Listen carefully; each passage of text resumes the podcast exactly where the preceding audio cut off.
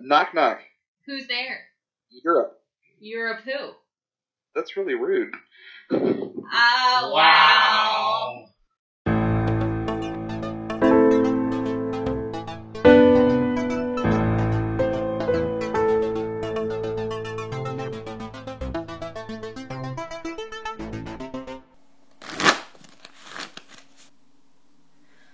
everyone. Before we get started, I just wanted to let you know that um, we have a special guest today that continues our work on the recap of Gen Con 2017. So our goal is to go over some of the top decks of Gen Con 2017 as we get ready for Gen Con 2018, which is so incredibly exciting. I also want to thank everyone who's reached out to us on Reddit, on Facebook, on email. We've gotten a lot of great responses recently, and we are going to try to incorporate some of those suggestions into our future podcasts, and we are going to be working on doing some of the ideas that were put it put forth on Facebook and the like. So please keep reaching out to us at randomthoughtspodcast at gmail.com. Uh, find us on our website, find us on Facebook, find us on Twitter. We love to hear back from people and we love new ideas. But before we get started in that, I want to direct your attention to YouTube and to our website. So our website is randomsthoughts.wordpress.com. And if you uh, get a chance, hopefully you will check us out on YouTube now. We are starting a series of web videos. Our first one kind of breaks from the WoW TCG. We start to talk about the card game Gruff, which is really fun if you haven't had a chance to check it out. It loosely follows the story of the Billy Goats Gruff, so hopefully you will look us up on YouTube. But for now, back to WoW. So, welcome everyone to Random Thoughts. I'm Wife. And I'm husband, and we have another special guest for you today. So, special guest, can you tell us who you are? Uh, my name is Andrew Teskey, and I like WoW TCG. Yay! So, you're already ready to go for our intervention. Uh, yes. Admitting it is the first step of the problem. So, uh, you said you love the WoW TCG, is, but tell us a little bit more about yourself. Is this your first primary game, or did you come to WoW from another game, or tell us a little bit about your gaming background? well, um, so when I was, t- so let's go back to when I was 12, and uh, I saw a show called Yu-Gi-Oh! And I said, Mom, I want those really, really bad. I want to play that game. Okay. And uh, so for Christmas, I got like a, a deck of cards, and I started playing that, and I loved it. And then I grew up a bit, and my friends were playing Magic all of a sudden, and I was like, "What's this game? It's not Yu-Gi-Oh! That's stupid." And uh, and they all stopped playing Yu-Gi-Oh! So I moved on to Magic, and I was like, "Oh wait, this game's better." Oh crap! I get it now. and then uh, I went on to uh, play. Not not that it's objectively better at the time. That's what I was thinking. Right. Uh, and then I played uh, Magic for. I, I've still played Magic for a while. I haven't played it since I've been in Oregon. I moved recently, but uh, I played that for forever. And then I met William uh, in Stillwater when, when, when I went to college, and him and Michael Barnes and a few others in town were all playing WoW TCG. And I just, I, I was so invested in Magic at the time, and I just, oh man, I, I that is, by the way, my biggest regret in great gaming is I did not get into WoW TCG during Scourge War because I had the opportunity. But uh, so I played a little bit with him. I drafted a little bit with him. There's there's a funny story with Michael Barnes that I might about, I might have to tell at some point where uh, I accidentally cheated because I was new. So uh, and uh, so I kind of missed missed WoW TCG at that point. Continued playing Magic, and over time, William introduced introduced me to uh, more and more card games, and I got a, a feel for more and more games. And then uh, re- uh, after after WoW TCG had died, or at, at near the end of it, and or after it died, he he kind of um, he we started playing a whole lot more, and I was like, man, this game is great. Why did I not play this more before? Yeah, it, it's unfortunate because there you're not alone. There are a number of people that had missed the opportunity to either get in while it was still alive, and it kind of is evidenced by the fact that there are still a number Yeah. of people both on the subreddit and even in the Discord channel that are coming to the game now and Yeah. quite clearly aren't, you know, I- they, yeah. they didn't just start new, their yeah. gaming career. They've been in the, the gaming world for a while, so they probably had a chance. So close. and Yeah, yet I- so far. And I just want to say, like, I, I went to one tournament before, whenever I was like super new during Scourge War, and it was the most welcoming bunch of people I have ever played card games with. I They still- gave me deck boxes. Not to interrupt you, I'm sorry. Oh, no, they gave fine. me deck boxes. They gave me like play mats. They were like, "Please play with us." Awesome. And I played one tournament, and they just and I should have just stayed. I should have stayed. I totally agree with that. Um, I I think if I had repeated my other gaming experience when I was forced into the WoW gaming experience, I would never have like peeked my head out again. But you're right, like the WoW community was, and I still think is pretty awesome. I'm Yeah. just, you know, we we're alive. We're a small but hardy bunch. um, doing our best to keep it alive. So that's a little bit about your background. So is or was Gen Con 2017 your, I guess, second WoW tournament? Uh, no, actually, I did uh, Gen Con 2014. I believe was the time they did the last uh, Spectral Safari, okay. and I actually won the last one they ran at that. Nice. And I did uh, some drafts before that, and I've done a number of drafts with with William and and uh, Michael whenever whenever uh, they both lived in Stillwater with me for college. That, my undergrad was in Oklahoma State with uh, with them, Okay. and that that's where I, that's where I met them. And I, I did a bunch of drafts with them now, and then I've also drafts uh, drafted Williams Cube a number of times, and I did a couple of tournaments, mostly Spectral Safaris. Nothing like re- nothing like regionals. I don't remember the, the names of uh, each level of tournament. Like I know Magic has PTQ, Pro Tour, and stuff, but Right. uh, I, I did I did a number of basically just drafts, and uh, anytime I go to Gen Con, I try to play WoW TCG as much as I can. Nice. So here's the big question before we move on. Did you scratch off that Spectral Tiger? I did not. I, I did not get a Spectral Tiger. I got the box for it, the Spectral Ti- Tiger, which the guy sitting next to me, Oh, because it's, the- it's that door prize. Oh, that's rough. that's rough. Yeah. Oh man. Had- how- however, had I won it, I actually probably would not have scratched it off. I would have probably offered it to Logan to see if he wanted it. William, William if he would see if he wanted it for his cue. I'm so used to calling him Logan. I've known him for so Long. Oh, that's Uh, but uh, I, I would have seen if he wanted it for his cube. I don't know if it's actually. I don't think it's in his cube, but like I would have seen if he wanted it for that kind of thing. Otherwise, I probably would have sold it because I'm kind of a a, a, a broke grad student. So I can, yeah, I can sympathize with that. yeah, that like speaks to me on a on a very near and dear level. But there is a light at the end of the tunnel. I promise. I hope so. Eventually, you get there. I'm in my first year and it's uh, it's rough. So Yeah. well, so for this past year, um, you played a deck um locally known as Spider Solitaire. Well, I think it might be a little bit more than local. Okay. I, I think most of our listeners probably have Everyone heard known that as Spider before. Solitaire. Well, anyway, Um, it's still that infamous deck that I I've met Jim Candizoica before. Like he actually worked.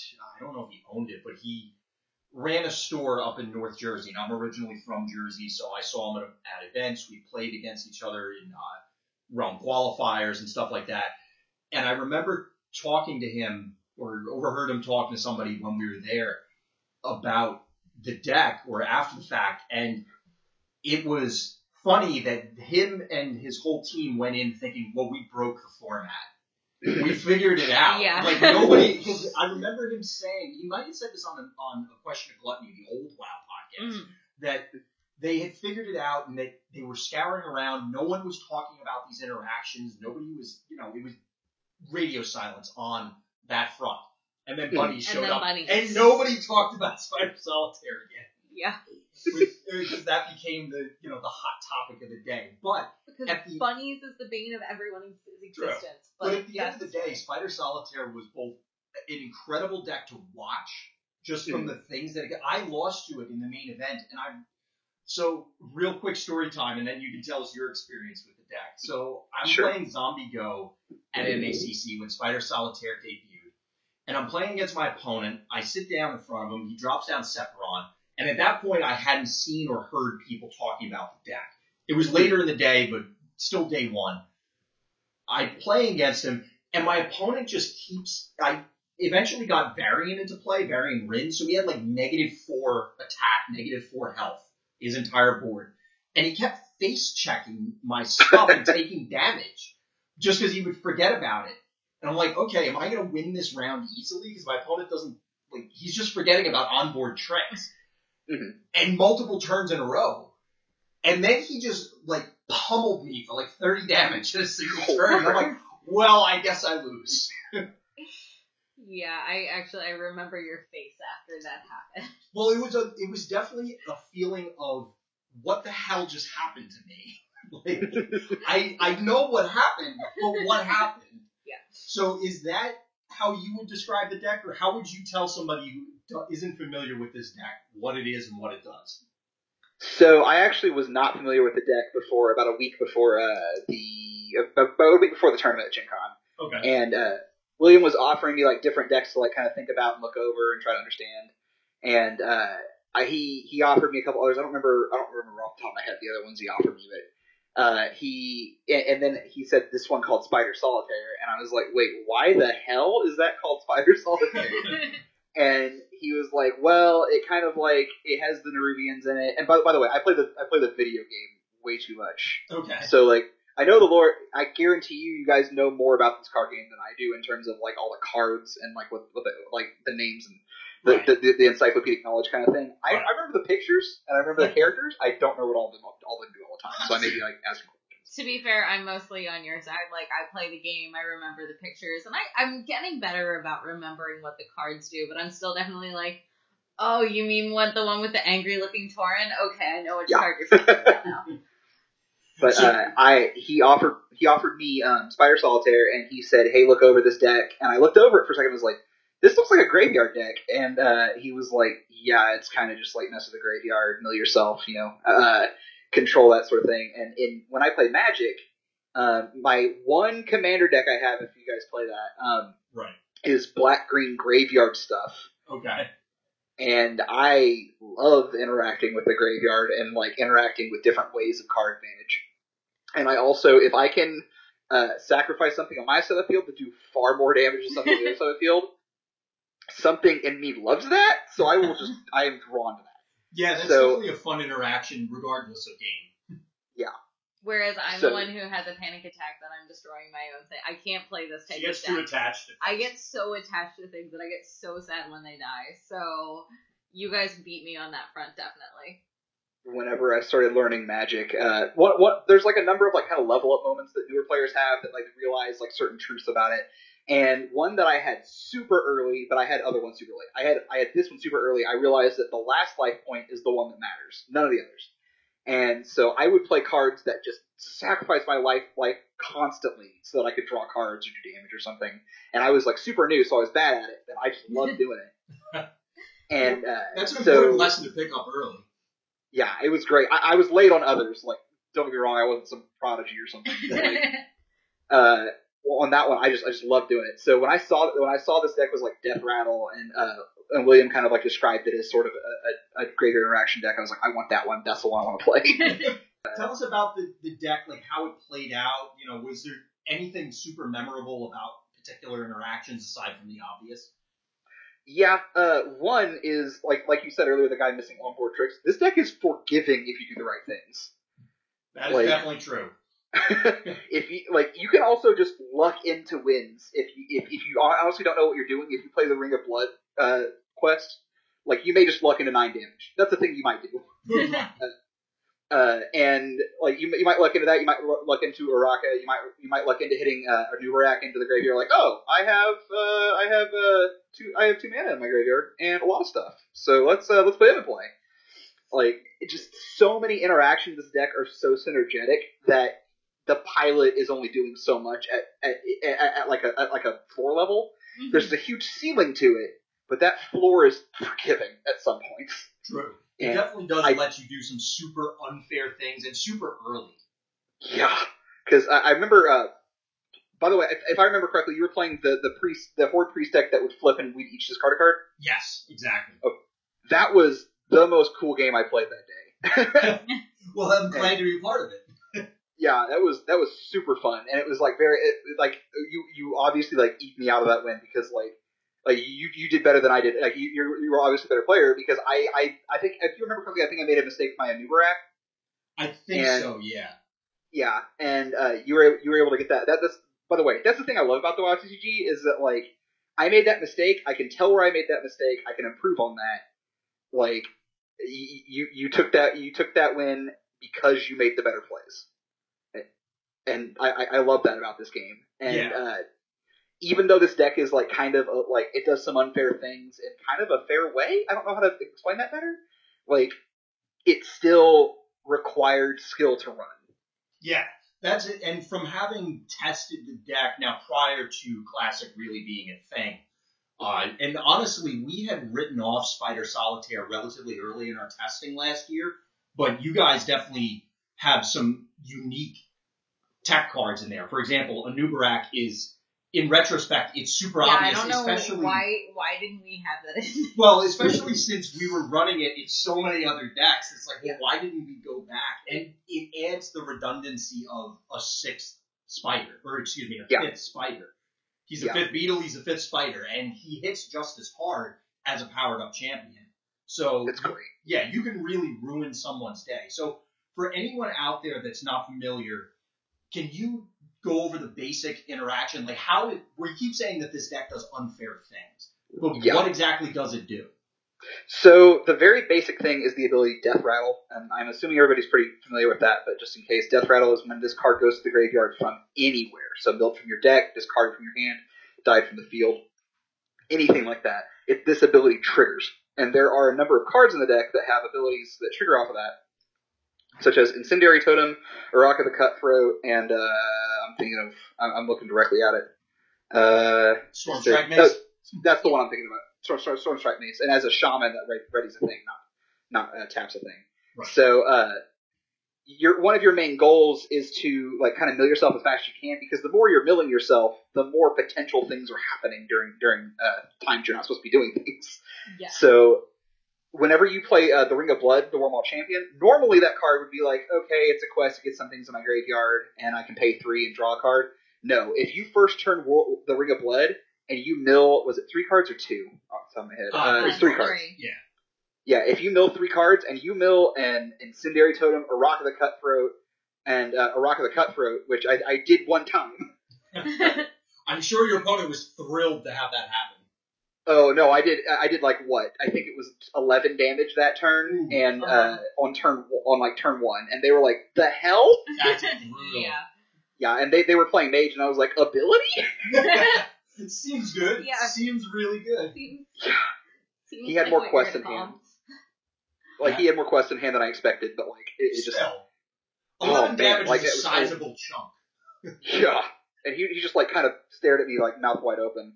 Uh, so the the death rattle uh, effect combined with like the, the ring of blood and uh, uh, Azul uh, Death Watcher, um, and just and uh, Elemental Vision. That's the last card. That that whenever you play those things, Elemental Vision now becomes draw three cards for two mana. It's in some capacity Yeah. and and at instant speed too, nonetheless. And it just all of these cards have synergy in some way, except Feral Spirit. I'll get like I'll, I'll mention that in a second. But um, all of these cards have synergy in some way that just interact together and just make this kind of like complete machine that just works itself until it just steamrolls the opponent. Feral Spirit's just in there because it is one of the most efficient cards I've ever seen in this game. yeah. Feral Spirit, well, the whole, you mentioned Scourge War block earlier. That That's another one from there, and really that that entire set, that whole block, had so many game-defining cards, class-defining cards, spec-defining cards, that obviously they still make their presence felt today. That's why I'm pretty sure it's like the only chance I know I have of like really remembering things because it was like my introduction to the game and those cards are still mostly around, so that's always nice. Yeah, if they got phased out, it If they got phased out, I would have been having a bad time. So you mentioned the, the graveyard shenanigans that you can do. So the name is Spider Solitaire, and Wife and I know where that originates from, but can you describe a little bit about that? Where uh, how are you playing your own game of solitaire compared to what you would normally do in a game when you're running this deck?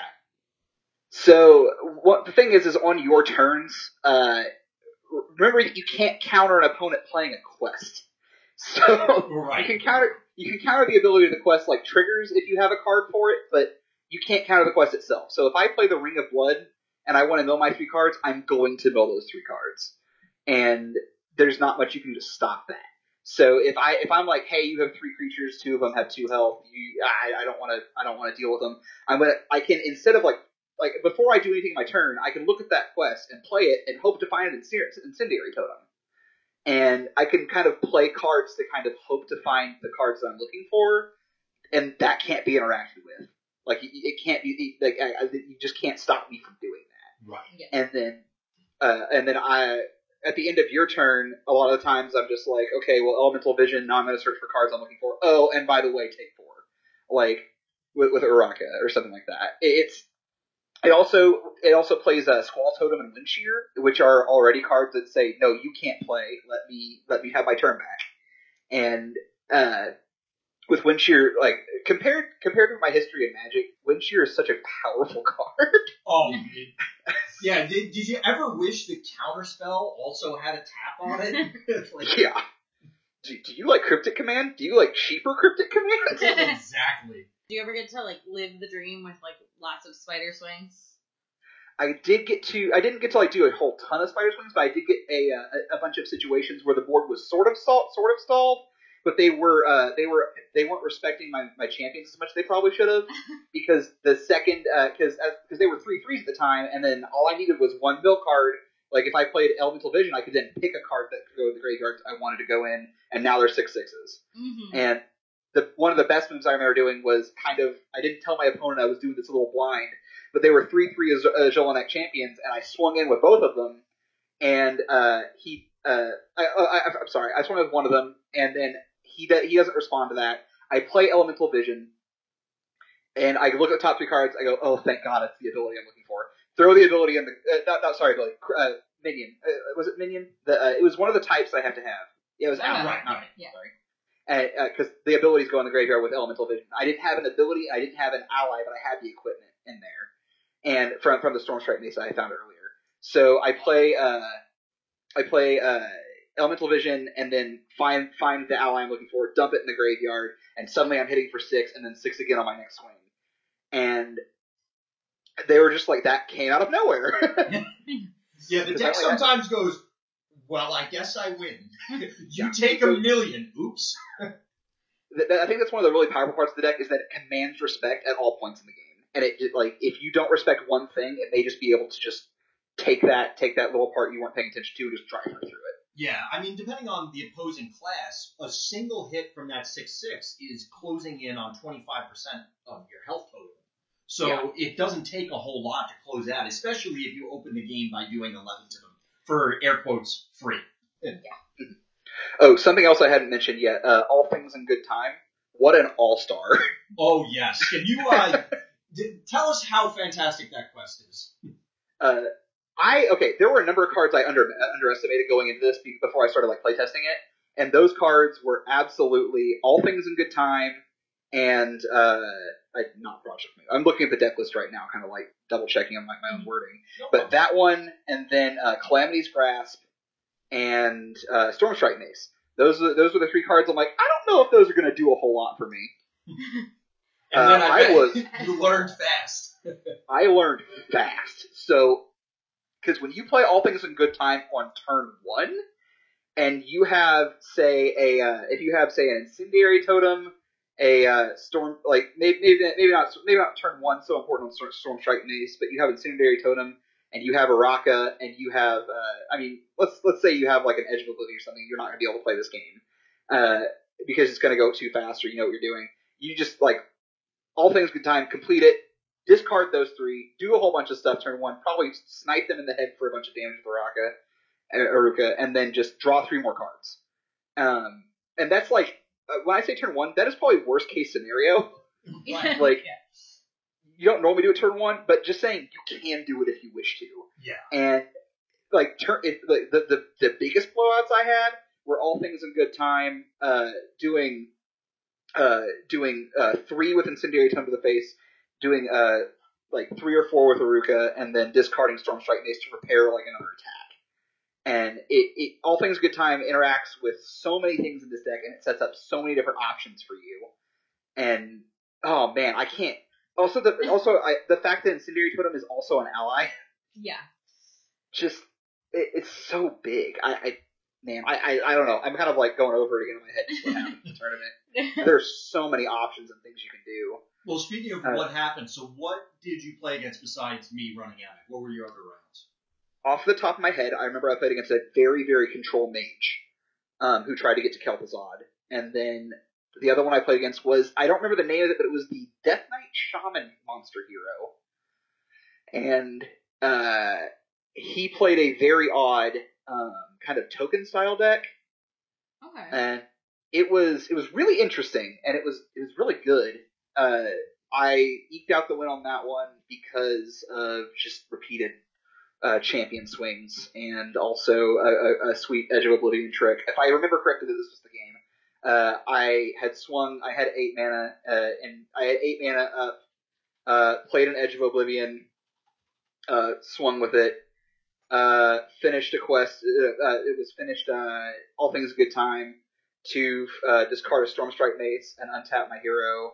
Uh, discard a couple other things that wasn't the important part. Play my other Edge of Oblivion. swing Yeah. for swing for more. Seems that good. seems that seems Yeah. like a positive uh hand. Yeah, we It was actually, assuming, I don't know if there were multiple Mogdar lists. That's the DK Shaman hero, but I Yes. know uh, Nathan Cole, I think is his name. We're trying to That see if we can get an interview. Oh, Yeah. it was, okay. Because we're trying to get an interview with him because the deck, that deck is so unique as well. It Obviously. was such a cool deck. yeah, Like, it, it looks super interesting, and I want to ask him a million questions because I didn't get a chance to see it played. Yeah, and he just husband loves Mogdar. Yeah, I've been trying to get my own Mogdar list to work for a while across a number of different ideas. Yeah. But anyway, I digress. So those were three of the matchups. Do you remember what your fourth one was? I'm really trying because that was my, my first matchup. I believe was was the one I'm forgetting, and I don't remember much of it uh, because it's back in August, and I, I, Oh, I think I Oh no, it's some. fine. Yeah, I assume you've slept a couple times between now and then. Uh, if you can count two hours a night, sometimes sleeping between Yeah. homework. Welcome to If you grad add it all together, then it counts as a Yeah. full night's sleep. That's how it works, right? Yeah, right. Uh, however, I do want to mention Nathan was a really cool opponent, and he was he was like the first guy I met there before anyone else, anyone else came there. He's such a cool dude. Nice. So, Awesome. uh, but I the, the the I remember being the most afraid of the mage deck I played against, uh, because I, I just have like this natural fear of control of control shells, and uh, Understandable. yeah, he apparently forgot to get this like another Kel'Thuzad or another copy of a card in his deck. Oh no, Uh, that's the worst. Yeah, and uh, whenever one of them went to the graveyard, I Anubaraked it away, and he just couldn't win. Oh, Well, that was the first game, and the second game, I ended up uh, just slamming him in the first few turns. There, there's not much you could have done. right. You're t- giving us a bunch of names. What do you think overall is your deck MVP card? Oh man, Tough- Give him the tough choices. You have to choose between your children now. I know how that oh man, I'm gonna have like it's either it's either gotta go to Anubarak or uh, one of the quests. Like they're just too good. Yeah, I could definitely see that. It, the, the Ah. quests, like you said before, when you were describing when you first picked up the deck, aren't they don't jump at you and scream in your face that I'm the most powerful card in the deck, but they are quite quietly probably the most powerful cards in the deck. Do you, okay, I can tell you what the most underrated by card by my opponents was, And What was that? and that was Grazzle Grubhook.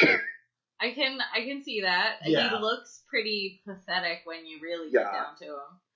The, the, I, I, I, he comes into play. He's just a little like a little dude, and then the end of their turn, you draw a card and discard a card. Yeah. And then they're like, "Oh, he lets you discard a card. It's not the draw card that's important, is it?" Exactly. Yeah, the slow realization I'm sure was uh, delicious as you're watching your opponents figure it out. Yeah, especially because he fixes like if you you don't want to draw your death rattle cards. Oh That's yeah. not the point. And Right. so unless, unless you already have all things good time or something like that, but like if you if, if you have like two incendiary totems just stuck in your hand, you play him. You discard one and like lightning bolt your opponent to the face or kill one of their dudes, and then you get a card out of it. like you got to play a card for free, and then you get a new card. Like he's so great. So, but he was definitely underrated, and like Anubarak was definitely the biggest boy, and he was fun to play. Oh yeah. Yeah, I mean, like it, it goes to say, Anub'arak is the traitor king, but I would say definitely the quests are the quiet power behind the throne sort of They deal. they really are. was that a, was that a good enough pun? Yes. I don't know. Like, I don't think that counts. As a I don't know. pun. Whatever, it worked. Anyway, um, would you make any changes to your deck? Uh, I haven't mentioned anything in the sideboard yet. Um, though, okay, so I don't think that I, off the top of my head, have enough knowledge of the game to know what I would replace cards with. Mm-hmm. I would have to sit for a while and look through things. I will, however, tell you that the card I used the least was Astral Recall. When it came in handy, it was really handy, but it was definitely the card I used the least. Mm-hmm. Um, in my so I may I, I might like make a swap in the sideboard to main board kind of thing. Um, the in the sideboard I always I almost always sideboard in Buzzed-in almost every single time. Yeah, the, Yeah. he, uh, well, if you've listened to the show and anybody out there listening, I'm sure is tired of our broken record of ongoing abilities kind of reign supreme in Classic. They virtually, I mean, this is one of the few decks that, yes, it has ongoings, but really you, you're only using them for the enters play most of the time or the death rattle as it pertains to each specific card. Virtually every other deck has some number of ongoings that are very impactful. Yeah, and Buzzed-in just did so much. Like out of the sideboard, Buzzed-in's the star. Like Yeah. he, he he did so much.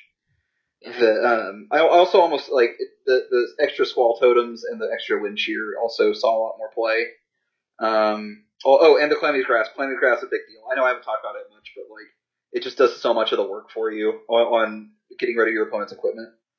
Yeah, and you, it's definitely you need some type of removal, and that's a great way to have removal, especially in this deck because you have everything. Yeah, Yeah. you can very easily just pitch anything like- to not only blow up one of their things, get a and then secondary help effect. you more. It, Yeah. Yeah, as you started out with, the deck is so synergistic and everything interrelates so perfectly, really. Every That's what- card helps every other card. Yeah, that's what makes it so hard to pick like a, like a star. Like yeah, Nubarak's obviously is a big dude. He definitely wins games, but like he he if it were if the deck were just him, he wouldn't be doing nearly the amount of power as he does. Of course. it's just it, it does so. And part of what made the, the game so interesting against against your priest deck Mhm. was that I know you had to think about: Do I want to activate this discard ability? Exactly. Yeah. Yeah. There was a lot of arithmetic going on, and I was not a fan of having to do that on the fly. oh, I love that. That's one of my favorite parts of card Yeah. games. Well, I was, I honestly went in hoping I'm like, nobody, I don't remember anyone ever talking about Anub'arak, and it came out in the last set, so maybe people aren't aware, but I was hoping to catch people by surprise. And then I got surprised by seeing them on the other side. yeah, that, that was a def- that was definitely a super interesting mind game between you and I, where Oh, we had yeah. to like interact with that. Yeah, it was, it was very stressful. Let's put it that way. I was going in, I'm like, okay, I don't have to worry about anything. I just got to make sure that, you know, I don't walk into obvious double Aruka, double incendiary totem situations if I can help it. And then the, the Traitor King shows up and starts throwing a wrench in everything.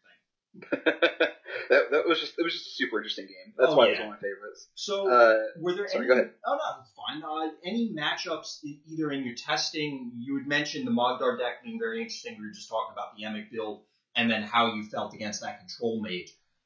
In your testing, or is there anything that you really want to see with this deck, or you don't want to see? For those people out there that aren't uh, maybe say, "Hey, that's a really cool deck. It sounds awesome. What the hell do I do with it? What am I afraid of?" That sort of thing. Yeah, off the top of my head, uh, one of the only ways that I was the only reason I was able to beat Nathan's deck was because I drew multiple squall, to- squall totems and then used my ancestral uh, my ancestral recall to get more squall totems. Uh, helps. it does not have a way to mass remove tokens, um, so you kind of have to tempo that out. Uh, and if you don't tempo it out, you're just not going to win it. The um, so tokens are really or to, tokens that are do a good job of building are really spooky. Um, well, what's the card at, at the beginning of every turn? It puts a one-one into play, and then there's another one that heals uh, based on number of tokens you, uh, number of dudes you have in play. I can't remember the name of the two cards. They're both alliance. Um, Uh, Oh well, there's uh, Nisala Silvertree puts a uh, and token into play every turn. yes, that's the Uh, one I'm thinking. of. Okay, yeah, the, the That- zero six. Uh, most of the cards I know are from are from Williams Cube. So uh, like those the, the cards I was worried about were the ones that are like the powerhouses in that cube. So uh, but that was my first thought of something I didn't want to see because if if they if they can see if they can do that and protect it and just build it, they can outnumber me and I can't uh, I can't keep up with that for too long. Mhm. Um, but this deck is so good at tempo that you if if you draw fine, you might be able to pretty well get through it. True. Um, also, sideboarding through is, is also sideboarding correctly is very very important. Um, and I know that I I know that like I know that I made mistakes on sideboarding even in that tournament, and I I, I- I think that some of the games may have gone smoother for me had I done that correctly. I don't think it would have changed our, our game that much. I think I think I sideboarded fine, but the one against uh, I think the one against Nathan's deck, other than other than Squall Totem, I, I, I know I sideboarded a little incorrectly on that one with Wind Shear Totem instead. Um, uh, of another option I had. I don't remember fully what the entire situation was. I just remember that thinking that. Um, the other, like, I, I, I was afraid of the mage control, but I think that was just an ingrained fear of being afraid of mage and also hearing horror stories about slow. yeah, slow mage. The thing so is, much is fun. you do have an, an, I guess, an obvious out in Anub'arak because, well, Yeah. good luck interrupting him forever. He's gonna get through eventually. Yeah. And uh, also the other thing is I didn't know that this. There, there are also a lot of cards I still don't know exist in this game. So when I go up against someone in classic, I kind of just assume to lose because I, I feel like I'm just gonna get blindsided by something I don't know about. Uh, But the card, the, the card I didn't know existed in the game against the mage that I played, that I actually was able to play around unknowingly, was a card that got back X number of spells from the gra- from the graveyard and put them back in his hand. oh, And- uh, was he running flickers from the past? Because that one puts it directly into play. Unless um, you're thinking of something else or referring to something Nope. else. You're right. It was in play. It was in play. It was, that was the one. It was like ongoing abilities put him in play, and Yeah, I yeah. didn't know that card existed, and I had Nubarak all of his stuff away, Oh, Yeah, that's another advantage. and he just stared at me, and he was like, "That does what now?" yeah, I can only imagine he was not happy about seeing that. yeah, it- he had exactly. He had, okay. He had five cards in play, and I remember having a Nubarak in my graveyard and be like, "Please counter this. Please counter this."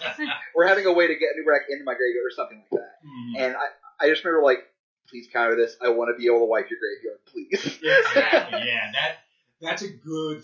That's a feel good moment. Yeah. Feels good, man. So are you thinking? Are well? Are you coming back to Gen Con this year? And do you think you'll play this deck again, or do you think you're gonna switch it up? if if I come to Gen Con, I would love to, but uh, as I mentioned earlier, I'm a first year grad student. I don't have a whole lot of money this time, Mm-hmm. and I also moved across the country uh, from Oklahoma to Oregon, so I don't have the road trip kind of group that was going to Gen Con every year Yeah, I that I can- was I used to go to. You don't want to road trip through the Rockies by yourself? I, I No. can't imagine why. I don't really know. it does not sound like a, like a time to me. It's Uh, even more difficult than it sounds. Oh, I, I believe it. Uh, I feel really bad. My my girlfriend and roommate had to drive up from Oklahoma with with our cats and the moving truck. Wow. No. I- I, I came a month early because I had a class start early, so I was here by myself for a while. But um, yeah, I, I, I, I like I feel bad for them, but I'm also really happy I yeah, I um, I've I I'm an East Coast baby. I am definitely an East Coast baby. I had not been west of Chicago until about five years ago. Um, and the first time I saw the Rockies, I I I cried because they were terrifying. It had nothing to do with like massive beauty, which of course they were beautiful. But I was like, this is the scariest thing I've ever seen. And then and then I was told, oh, we're driving over those. I was like, no, no, I'm just I'm gonna get on a plane right now and go home because I can't do that. Just Not leave get on a plane to go good. over the mountains. Get a plane to go home. Yeah, no, I, I would no. Okay. No, sure. because I knew there could be nothing good on the other side. So, um, so I'm gonna do real quick. I'm gonna do uh a couple of uh silly either or questions, and then uh we're gonna talk a little bit about the future, if that's okay with you. Sure. All right. So, are you prepared? Uh, as prepared as I will be. All right. Alliance or Horde? Currently Alliance. Constructed or limited? Uh, I've always been a limited person. Combo, control, or aggro? Can I pick mid range? Yeah, that That's acceptable. Yeah. Why isn't that on here? Anyway. Um, and here is the the fifty four thousand dollar question. arbitrary number. I don't. Darkwing Duck or Batman? oh man, I've seen more Batman, but I love Darkwing Duck. I think that goes for a lot of people. Yeah. yeah. I'm gonna go with Darkwing Duck on this one. There we go. All right. Yeah. You chose correctly. Yes. Congratulations. So we, and I don't know if you listened to our other interviews, we used to have a lot more questions. We cut them down because a lot of them were bordering on a little too silly. So yeah. like this way we can keep it kind of focused. Gotcha. But Darkwing Duck and Batman, that had to happen because that's obviously the most crucial question of them Of all. course. So before we move into the monk set, and we did want to get your thoughts on that, do you have any general thoughts on classic? Um, from what I have played of it, which uh, admittedly is a limited amount, um, from what I have played of it, I very much enjoyed it. It was different. It, it there was enough range that I still felt that kind of that feeling whenever you're new to a card game and there's still new cards you don't know about and you're kind of like excited and also terrified to play against them, Right. which, which is a great feeling. I love being in that zone, um, in that kind of zone of a game. Um, the it was a bit, in a way, it was a bit too wide, but I don't think that was necessarily a bad thing. That was just my inexperience, Mhm. and I I'm excited to play more of it. I can say that much. Yeah, I, Um, we've had to when you, just to touch upon something you just mentioned about it being too wide. We felt the same way in some respect because honestly, I think it's mostly just there isn't enough data at this point. So I agree. yeah, the more events, the more it gets narrowed down. I think people start figuring it out, coalescing into certain tiers, but it does make it a different set of challenges where, yes, metas are really bad if there's only one good deck or one Yeah. deck dominates everything else. It's the other side of the coin where it's everything is, you know, like you can't prepare at all. And then you have a bunch of 90-10 matchups because, okay, well, I can either choose to beat this deck or that deck, but not both. Yeah. And then there's a million different options that can be equally bad, just in a different way. Yeah. The uh, I think that uh, they de- they favor different kinds of players, especially when looking at it from a design point of view. Um, like the the one that's like a, a, a, an a, like immense range of decks where everything's viable. That can fa- that that favors uh, players who enjoy who like. Do you know much about the, of the psychographics of like Jimmy, Timmy, uh, Spike, Vorthos, that kind of thing? Yes, it was funny. I was just telling wife. Johnny, realized, Johnny, Timmy. Sorry. Yeah, I was telling wife the other day. I don't remember why this came up.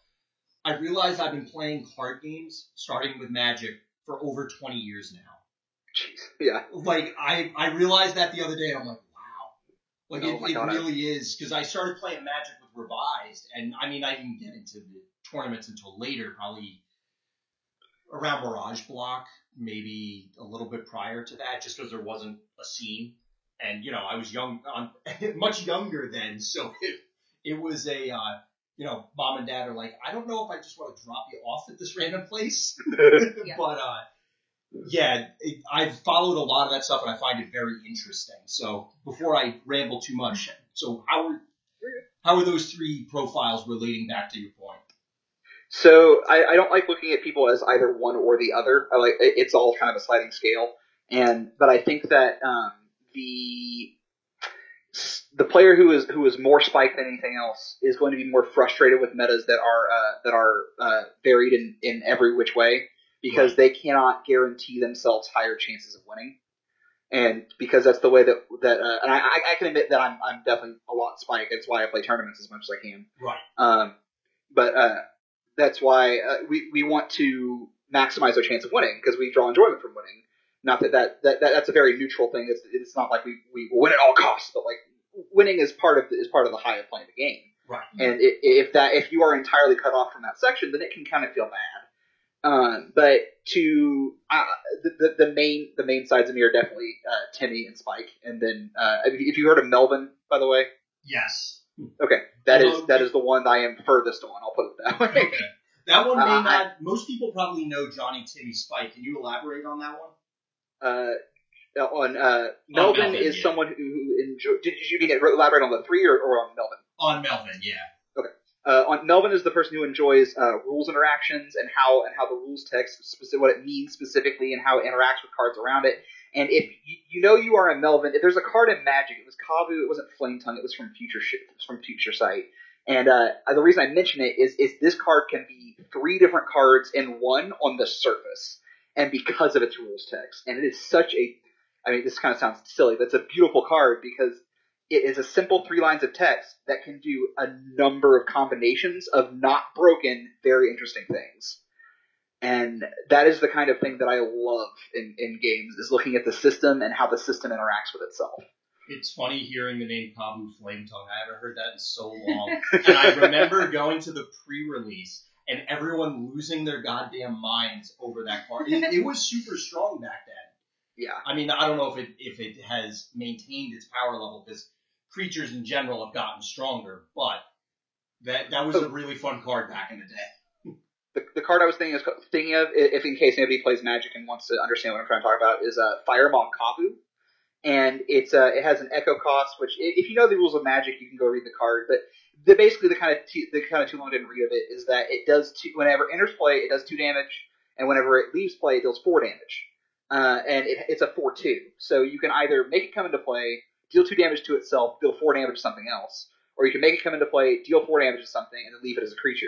Or you can not pay its echo cost, which is an optional rule of that game. And then when it comes to play, it deals two, and when it dies, it deals two. It deals four. And it does these three different things with an optional kind of like leave it in play as a creature sort of thing in such an intermeshing, synergistic with itself way that it's just such an interesting card that only has two lines of abilities and then one optional ability on the top Oh yeah, definitely. and uh, that's the stuff I love. And and in uh, in WoW TCG, that stuff is all over the place, and that's one of the reasons I love it so much. Is just uh, uh, all the rules are uh, simple and intuitive in a way, but they interact with themselves in such such an interesting way. Like instant being a super tight, uh, abilities and ongoing, and how that works. Um, like I, I love the rules of games and how uh, cards interact with them. Yeah. That's fair. Well, speaking of rules of games, as we're not switching up the rules of the WoW game, but we're adding new ones, um, what are you thinking about the monk set? So I would, I'm kind of, I, I want to say technically because I am on the design team. I just, I, I designed relatively very few cards. Um, I've, I've kind of been there for like, I've kind of helped with some flavor stuff, and I've designed a couple of cards, like the the fist weapons for Windwalker. Okay. That one, that one Awesome. was mine. Nice. Uh, and I also helped with the idea for uh, the staff, the, the legendary, the, the, the, the staff that uh, the the the brewmaster one. Okay. Um, kind of what to do with that Cool. but I feel like it wasn't so much me as it was uh, Williams' design philosophy for Monk and the cards that he presented first, okay. because they so clearly defined a um, a class uh, a class fantasy and a class like like a class uh, identity for what it could do. Okay. Um, and I, I know I compare a lot of stuff to Magic, but it's kind of part, it, it's kind of impossible not to because there's been so much abstract work done by the designers of that game. Right. Um, It's been around Like- so long, it's hard not to. Yeah. I mean, yeah. it, it is card games, whether you want it to be or not. Magic is the card game. Yeah. the, uh, the reason I mentioned it though is the abstract notion of the color plan magic also applies to World of Warcraft and how uh, every and every uh, every class gets specific things that they can do and can't do. And that was what I, that's what William was doing his best to um, establish was what Monk can do and what it cannot do. And I believe that his cards, I, I know that I know that his cards, um, a lot of them may come off as a little more uh, as a little underpowered or um, something, but I think there's a, a little more subtlety to it. Um, and some of them, like, do you remember the card Zen Pilgrimage? The quest? Uh, it it was it was the spell that turns quest face up. Oh, Uh, that, yes, yeah, yeah. That card in itself is so perfect for establishing what Monk can do. hmm And you do see Uh. that effect repeated on a number of cards, so I can definitely see where you're going with that. Um, that's why we wanted the Brewmaster one to do that something like that too, and that's why that's why I suggested that be the ability for it because that that we, we didn't want Monk to get direct card advantage. We wanted them to have to like do something to earn that, and uh, flipping quests and then excuse me, flipping quests and then uh, flipping them to back face up and then paying for them again to do them again.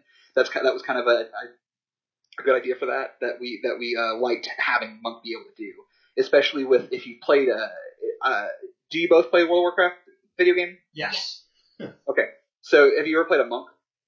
I have not. I It's one of the- have. you did start Yeah. one? Okay. Okay. Um, yeah, it's been a cou- I I've been focusing on like my old car my old characters, but yeah, I do have a monk. Yeah, unfortunately, my experience with monks up to this point is Warcraft 3 and and Chen, Gotcha. and that's about it. I get you. Um, they have an ability called Zen Pilgrimage where they can teleport back to their um, back to their kind of base. Um, and it's it's a it's kind of a refuge where you're able to gain experience boosts, and there's always a quest every ten levels, and there's a daily quest there you can do for more experience that gives you a fifty percent buff in experience for an hour. Um, that stacks. Oh, then that, So- that relates pretty damn directly to Yeah. exactly. Yeah. Uh, yeah, that's pretty nice. Which is which is we thought like well we want to be able to make this like a daily sort of quest thing kind of that we could so flipping it back face up kind of makes it feel that way Right. and uh, also the res- the reciprocatability was also a way to kind of give them a way of card advantage without actually giving them an extra card um, discarding a card to gain that type of card that was played and that was the that was kind of the idea that that that, that William had with that that, that honestly I, I know I designed the two cards like the staff and, and the, the fist weapon but I, I really feel like they were just spaces that needed to exist that w- the rest of Williams' cards created, if that makes sense. Well, yeah, it definitely does. That's awesome. Um, so how do you think like all all of Monk? How do you think it's you know use your crystal ball? Um, how do you think it's going to affect the format? Honestly, with my with my lack of experience in Classic um, and only really playing limited, um, I can only kind of guess at what types of decks will, like what, what what people will play in a deck or why they would play a deck. And because I don't have as much constructed experience, experience um, it's kind of hard to know the full meta. Uh, but from the design that we put forth with Monk, I think that one of the like so, we wanted solo decks to be possible, and we especially wanted that to be a thing with like Tiger Palm and with like the ability and with the statue that gives you attack. I don't remember the name off the top of my head. The White Tiger statue. Yeah. Uh, we wanted that to be able to give you a permanent attack unless that counter was removed somehow, um, because that way you can build up your hero to play with your hero. Because I don't I don't know if uh, I don't I don't remember if uh, William specifically said this uh, outright, but he didn't want Monk to target unless it absolutely had to. He Yes. wanted it to be. Uh, I, I'm sorry. I said, yeah, I was agreeing with you. He did bring that up in the Facebook group, I think, in part of his design documents when he released it alongside the cards. he didn't want them to like have to target unless they absolutely had to, and so he really tried to keep to that. Anything that you hope shows up, aside from the obvious that you definitely want to see the cards you design show up, but if Sure. is there a deck that, as you were running through the cards, you were working on the designs and talking with uh, the other people that were putting this together? Is there something you said that's really cool? I hope that that makes a splash. Yeah. Okay. So that one I do have a couple answers on. Uh, I I I think the best card in this entire set. I, I, I this may not be like the the true answer or a real or like the best one, but I, I love Zen Pilgrimage. That is the card in this set that, that just it says so many things about about Monk. It says so many things about like a, a spot in the game that wasn't filled, and I think that that card is going to make a massive impact in every Monk deck. It, like if you're playing Monk, I feel like that that's going to make you think, well, what quests am I playing? How how can I get even more value out of those quests? And uh, the other card, I think that as like an ability, uh, that that will make probably splashes that we that we reworked a, a few times. And I think like was a big deal was life cycles. Yeah. Um, Yeah. we talked about ways to like take off the, the limitation for it, what we should do with that, and that that's going to be testing for a while because that that card is that card is uh complicated. yeah, we uh, that one jumped out to a lot of people right away. I know the uh, RTO Games crew that was. I don't know if they're still doing streams. I haven't seen them mention it lately, but they were streaming some of their testing with the monk cards, and that was one of the first ones that they had tried out, and it got gross fast. Yeah. Like it, it got super gross.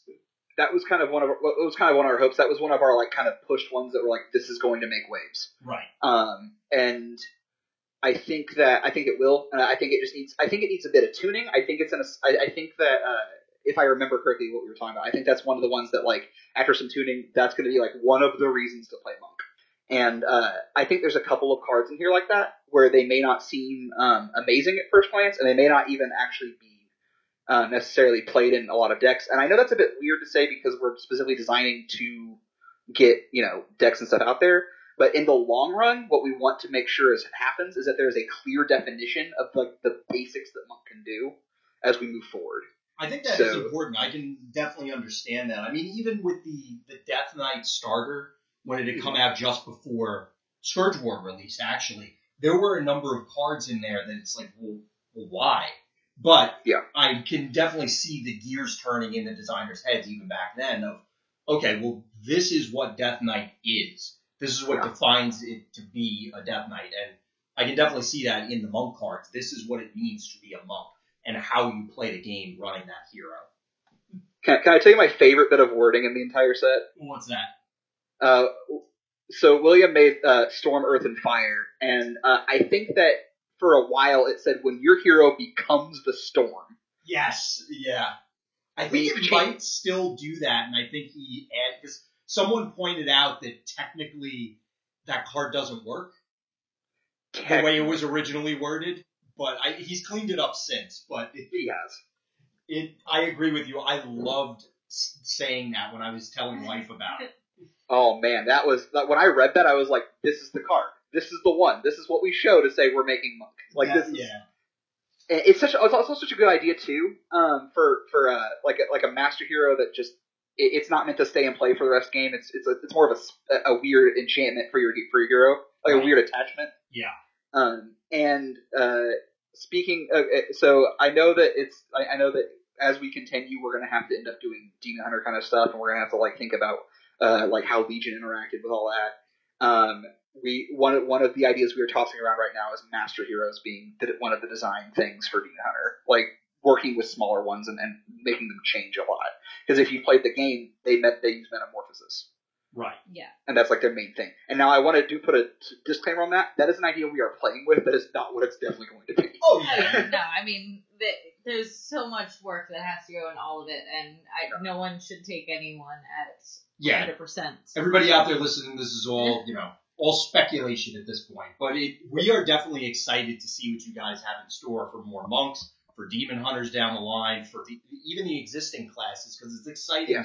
thinking about all these different things. And we've said it a number of times on the show, and I'm sure you guys have had these discussions that the WoW TCG, despite how long it ran, and it is one of the longer lifetime card games by comparison. Yes, Magic dwarfs everything uh, for obvious reasons, but a number of games are two or three sets and done at most. Yeah. This game still has so many different avenues that it can go in, and there's so Yes. many different ways, both because of the fact that it simultaneously is open and closed in that the class system narrows what you can do, but it's one of those you got to get creative, so it then opens up other options. It does. It, it, it really, also, I do want to add that we seriously took consideration to what everybody was saying in the group. Like there was, no, I don't think there was a piece of advice we ignored. Awesome. Uh, like I, I know that may not be super obvious looking at the set, but like we really did sit down and talk about different things that were being said in the group when we were we were talking when we were thinking about it. What's a good thing And- to throw out there? Because I, I, I know not with you guys, but from other projects that when people solicit for feedback and then you don't hear anything back, it can be discouraging. Or if it isn't readily obvious that Yeah. the people asking for feedback are accepting it and reviewing it, even if they happen to ultimately disagree, it it feels good to know that you guys at least sat and thought about it and We considered did. it. Well, just because I know we're keeping you longer than I had initially quoted you, so sorry, but you get us talking about No, WoW good. and we can't stop. Yeah, we get super excited. I will I will happily talk to talk to you guys as long as you want me to. Awesome. So well, we definitely love to have you back. But before we close out, is are there any other shout outs, any other plugs, or you know, any other projects you're working on other than your obvious grad work? Uh, a couple, actually. Uh, one thing I did want to say is that if you guys, if anybody in the community wants to do art for us for the carts, we are happy to. We're, we're happy to accept that. Like, let, like let's work on it together and like get that done because we actually, uh, we actually got some commissions for like I don't know if you saw Trousers of Cultivation, like the new yeah, art. I love those. Um, that was my friend Reese. Uh, Awesome. we, we we we uh, we went to. He also went to o- OSU with us at Oklahoma, and I I, I I'm so happy with that art. and Yeah. but if the the more commissions we can get from from fans, the more we can like kind of add into this. The more like it is obviously a labor of love, and the more we can maybe get some kind of like approval from someone to print this. So and I know that's like part of the goal, but no matter what, we can always like play it together at Gen Cons, and we'll know. And I think it's more personal the more people who love it working on it Exactly. in terms of art. when you have that personal touch to it, it adds something. And, and the commission that you're specifically referring to, we thought was fantastic art as well. And Yeah. it, Yeah, and oh, and William is actually working on some art of his own too. I don't know if you guys know that, but he he, he paints and he draws. awesome. Awesome. No, I didn't know that. uh, if you want to see some of his work, um, he does some magic alters for his own cube, and I think he's posted those somewhere. Um, but he is currently doing art for uh, Touch of Death, I believe. Awesome. So, Well, and yeah. then outside of that, um, I th- my own project that I'm kind of working on in my spare time, uh, that when I have it, is uh, I'm actually. So, do you remember treasure sets? Yes, yes. Do you know how many weapons are in Legion for each spec? for each spec. Yeah, Is it- well, it's one per spec, isn't it? One Yeah, how many specs weapon are per there? spec? yeah. Do you know how many specs there are? A lot. well, Well, three per each. Uh, Well, actually, with two with Demon Hunter, I guess. yeah, with a couple of different stuff, and uh, so it about ends up being about the same number as a treasure set. Interesting. So I am. If anybody would like to submit ideas for what weapons should be, or what you think a spec could use in that in that regard, that would be helpful to me. Awesome. Um, Where should people submit those to? uh, to the World of Warcraft uh, Retro WoW board. Uh, Awesome. we are happy to, or if, if people like literally, I, I one of the things I want to stress is I, I don't want someone to be sad that we didn't use an idea specifically of theirs. But if someone captures like the flavor of something, that's going to go into like that's going to go into uh, the, the, the idea of it. And if you want me to, let me let me see if I have anything that. Oh, uh, do you play De- do you play Death Knight at all? Yeah. Okay, what what spec do you play? Uh, currently I'm holy. Oh, thank God, that's the one I was hoping you were going to say. So, uh, uh, currently, uh, what I have down for Apocalypse the Festering Blade is, uh, I, I don't want to tell you the stats, but the ability right now is Unholy Talent. Ghouls you control get plus one plus one for each disease in play. When you strike with Apocalypse, remove any number of diseases in your graveyard and put a zero zero ghoul ally token into play for each disease you remove this way. That Interesting. sounds like fun. Yeah, That that's is- not- I like the the intercorrelation between ghouls and diseases. Yeah, I uh, these are all I've mostly just been writing down ideas. They're not they're they're not like anywhere near actual cards that may actually totally work. But all I've been trying to do is capture the flavor of what happens and put it on a card, Right. and then then going, hey William, does this look like crap or not? hey, it's got to start somewhere, right? yeah. So, but I th- this is more just kind of a side project that I've been thinking about, and it's not necessarily something that's going to be released anytime anytime soon or with even with a date. But if people want to actually give ideas and want to talk about that, that's something I, I would love to talk about and try to like fit into the game somehow. Yeah, I think that would be a great So- discussion for the board. I don't know if you've already posted it to the Reddit, but I think it may be worth bringing it up there. yet. There are some definitely an active community there and, and in Discord as we mentioned earlier. So aside from those projects, anything else you wanted to plug before we sign out? Not off the top of my head. Uh, if you uh, if if we want to talk about raids or anything like that, I'm also happy to do that. I think we were we were considering something between like Karazhan or because also how did Karazhan not get made? Yeah, that way. was that was kind of odd that it never did. But I guess it it wasn't. They tried to focus on the big ones, really. Yeah. I guess so. I can kind of get it, but still, it was so iconic that I'm a little surprised. But if we could, if we, if you guys want to talk about like what raids you want, like Karazhan, Firelands, uh, do you do you guys want? Was Ulduar ever made? I don't think it was. No, it wasn't. Although I will mention briefly the uh, the Reddit again. There was a Hogger raid. Uh, Oh, I saw that. That was in. sweet. Yeah. So there are some people hard at work still keeping that end of the game alive as well. Yeah, if people want to, if people want to like just create and talk about that, we like we, we can't promise it's ever going to end up like in, in a final set, but we can promise that if you if you have a good idea, it will be considered and thought about. It will it will come into like our, our consideration and like um it like I mean, if it's oversaturated, we can't like include everything. I'm hiccuping now, jeez. Oh, But- if uh if uh, if, if there's like a good idea that captures flavor of how, how it works in the game and puts in the card, or if there's a really good design thing we hadn't thought about in the space, like in a design space, like just like throwing idea, brainstorming, throwing ideas out there does not hurt. Right. Yeah. Better too So- many ideas than not enough, I guess. And the and the more talk and the more talk we have about it, the more buzz about it, the more people care. So like, I, I, I'm- I'm always happy to talk about talk about the game. So Awesome. Well, then Yep. hopefully we can have you back. Well, thank you very much for joining us today. We really appreciate you coming on. Um, once again, this is Andrew Teskey, the second place deck winner of uh, Gen Con 2017. Oh my god, I can't believe it was 2017 and now we're in 2018, but that's a story for another day. Um, Thank you again for coming out. We really appreciate it. thank you very much for having me. I'm happy to I'm happy to talk to you, talk to you guys whenever. So. Yeah, we'll definitely get you back on the show, so you take it easy, Andrew. So for all other things Random's Thoughts, you can find us on iTunes, Google Play, and SoundCloud.